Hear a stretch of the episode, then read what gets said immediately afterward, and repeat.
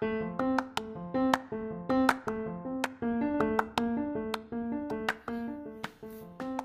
is EDC Rocks podcast, brought to you by Andrea Hedlund on neuroscience, psychology, and education.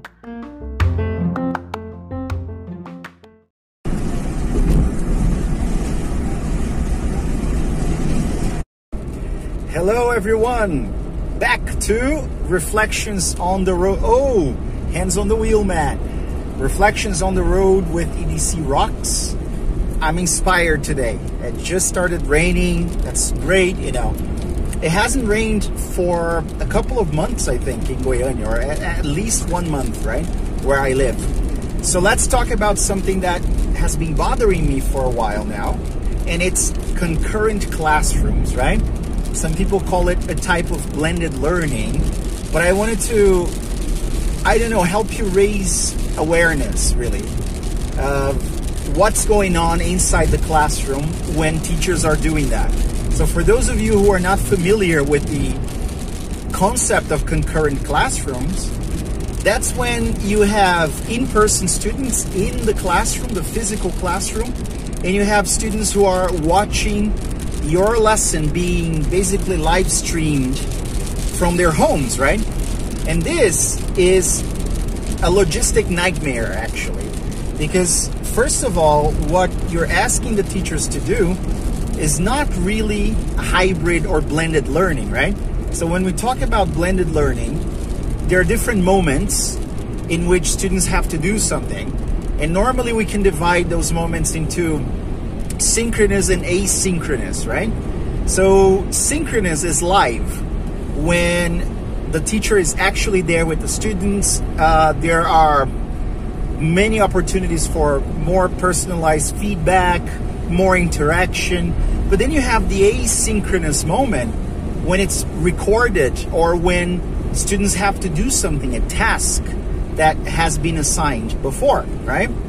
So what you're doing when you're teaching a concurrent classroom is actually neither, right? You are basically live streaming or broadcasting your synchronous lesson in the classroom with face to face, you know, in person students to students who are at home. And there are many challenges for that to happen effectively, especially when you're dealing with uh, teenagers uh, and, and kids, right? Young learners, even more complicated. This can work well at, I don't know, maybe the high school level or, you know, with older teenagers or adults, uh, especially if you think about higher education institutions. Like when you go to college, this is actually something that came from college, you know, from university.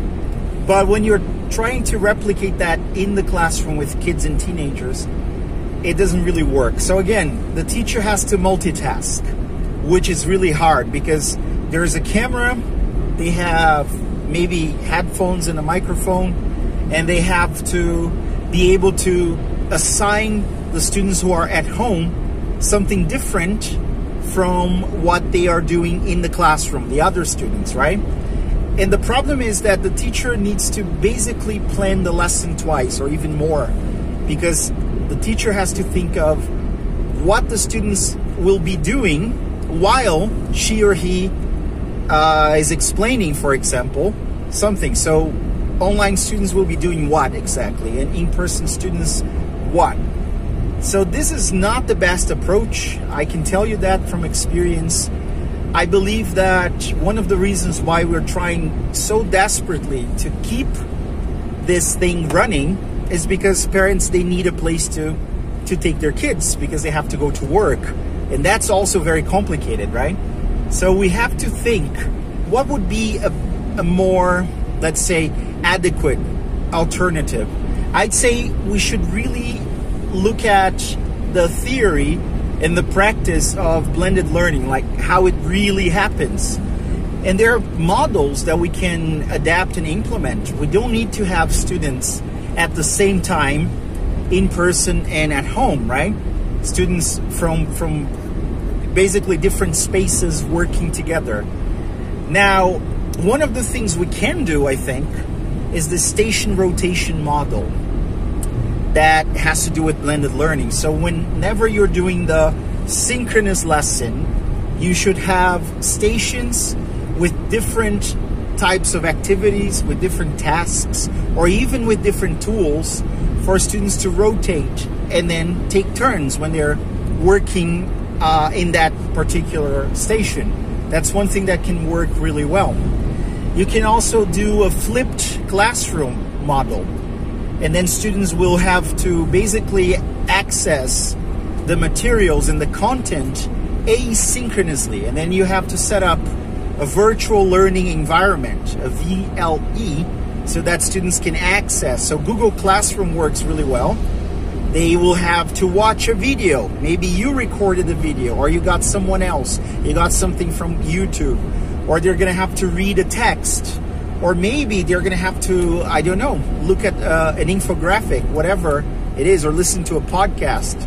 And when they come to the classroom and that's the synchronous moment they're going to apply what they have learned or they haven't learned yet right? So that's exactly why the synchronous moment is very important.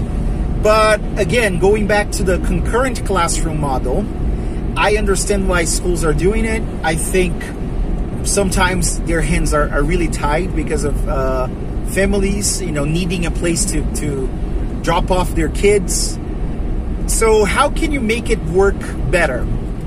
Well, I think you have to look at some alternatives that come from the blended learning concept, right? So, if you work with students in the classroom and some students at home, it might be a good idea to have the students at home use the technological tools at hand because they are connected. They can uh, do the research through Google and then they can share the answers with the students in the classroom. So you can create an environment in which the in person students will need to communicate with the online students to get the answers for something. And you can also try something that will basically isolate them into separate groups. So the online students, they will chat only with online students through the chat box, or they can use other types of, you know, apps, WhatsApp, for example, or social media. Uh, whereas the students who are in the classroom, they will talk to one another. So again, you're doing a concurrent classroom, but you have limited the, the amount of interaction, which is not the best, really, alternative. But if it's the only thing you can do, so go for it, right? And the last thing I want to talk to you about is that if you are really, if your hands are tied and you cannot really do much, you're going to have to create a lot of resources for those fast finishers, right? So whenever somebody is online, especially online, and then they finish something quickly, there has to be a clear procedure, a protocol for them to know what they have to do. So you can add something to the virtual learning environment so that they can actually go for it and do a, an extra activity, record something. And for those who, who are fast finishers in person, you can always come closer to them, give more instructions, ask them to do something else, right? Because otherwise, it's not going to be something easy to deal with. I mean, it's it is hard as it is. If you don't have a very good plan and you don't know what's happening all the time, then it's going to be nightmare. My final tip: try to use visual aids like signs. You know, you can get. Um, like be back in two minutes sign so that whenever the students who are at home don't see you because sometimes you have to move away from the camera to go talk to the students who are in person you have to leave something. Maybe you can leave uh, a link or you can write something on the board or you can make a sign that students know that you're going to help somebody who's there in the classroom. And you can even get uh, somebody to be a monitor from you know in the classroom for example somebody who will go to the computer when they finish fast to tell what's going on to tell uh, those who are at home. And you can get somebody from their homes to make sure that they have all the links available, that they present things, you know, so they can be the virtual monitor or, or the leader or something like that. So you can call them whatever you want or your helper so that they will be responsible for sharing things with everybody when you're projecting uh, the screen, right? And again, I, I, also have many other tips, but really, I think it, it comes down to what kind of equipment you have, the technology that you have. This is really hard to do if you only have one projector. If you have two projectors, then you can actually project, you know, your students who are online onto the wall so that everybody can see everybody. So that's uh, an interesting thing to do. But if you have only one projector, so it might be hard for you to interact. Again, try to go blended learning and not concurrent classroom. Try to avoid putting students from different spaces, you know, virtual and in person together because you're going to have to plan more and it's going to be exhausting and it's going to be very chaotic. All right? That's it, folks. More videos are coming. Reflections on the road.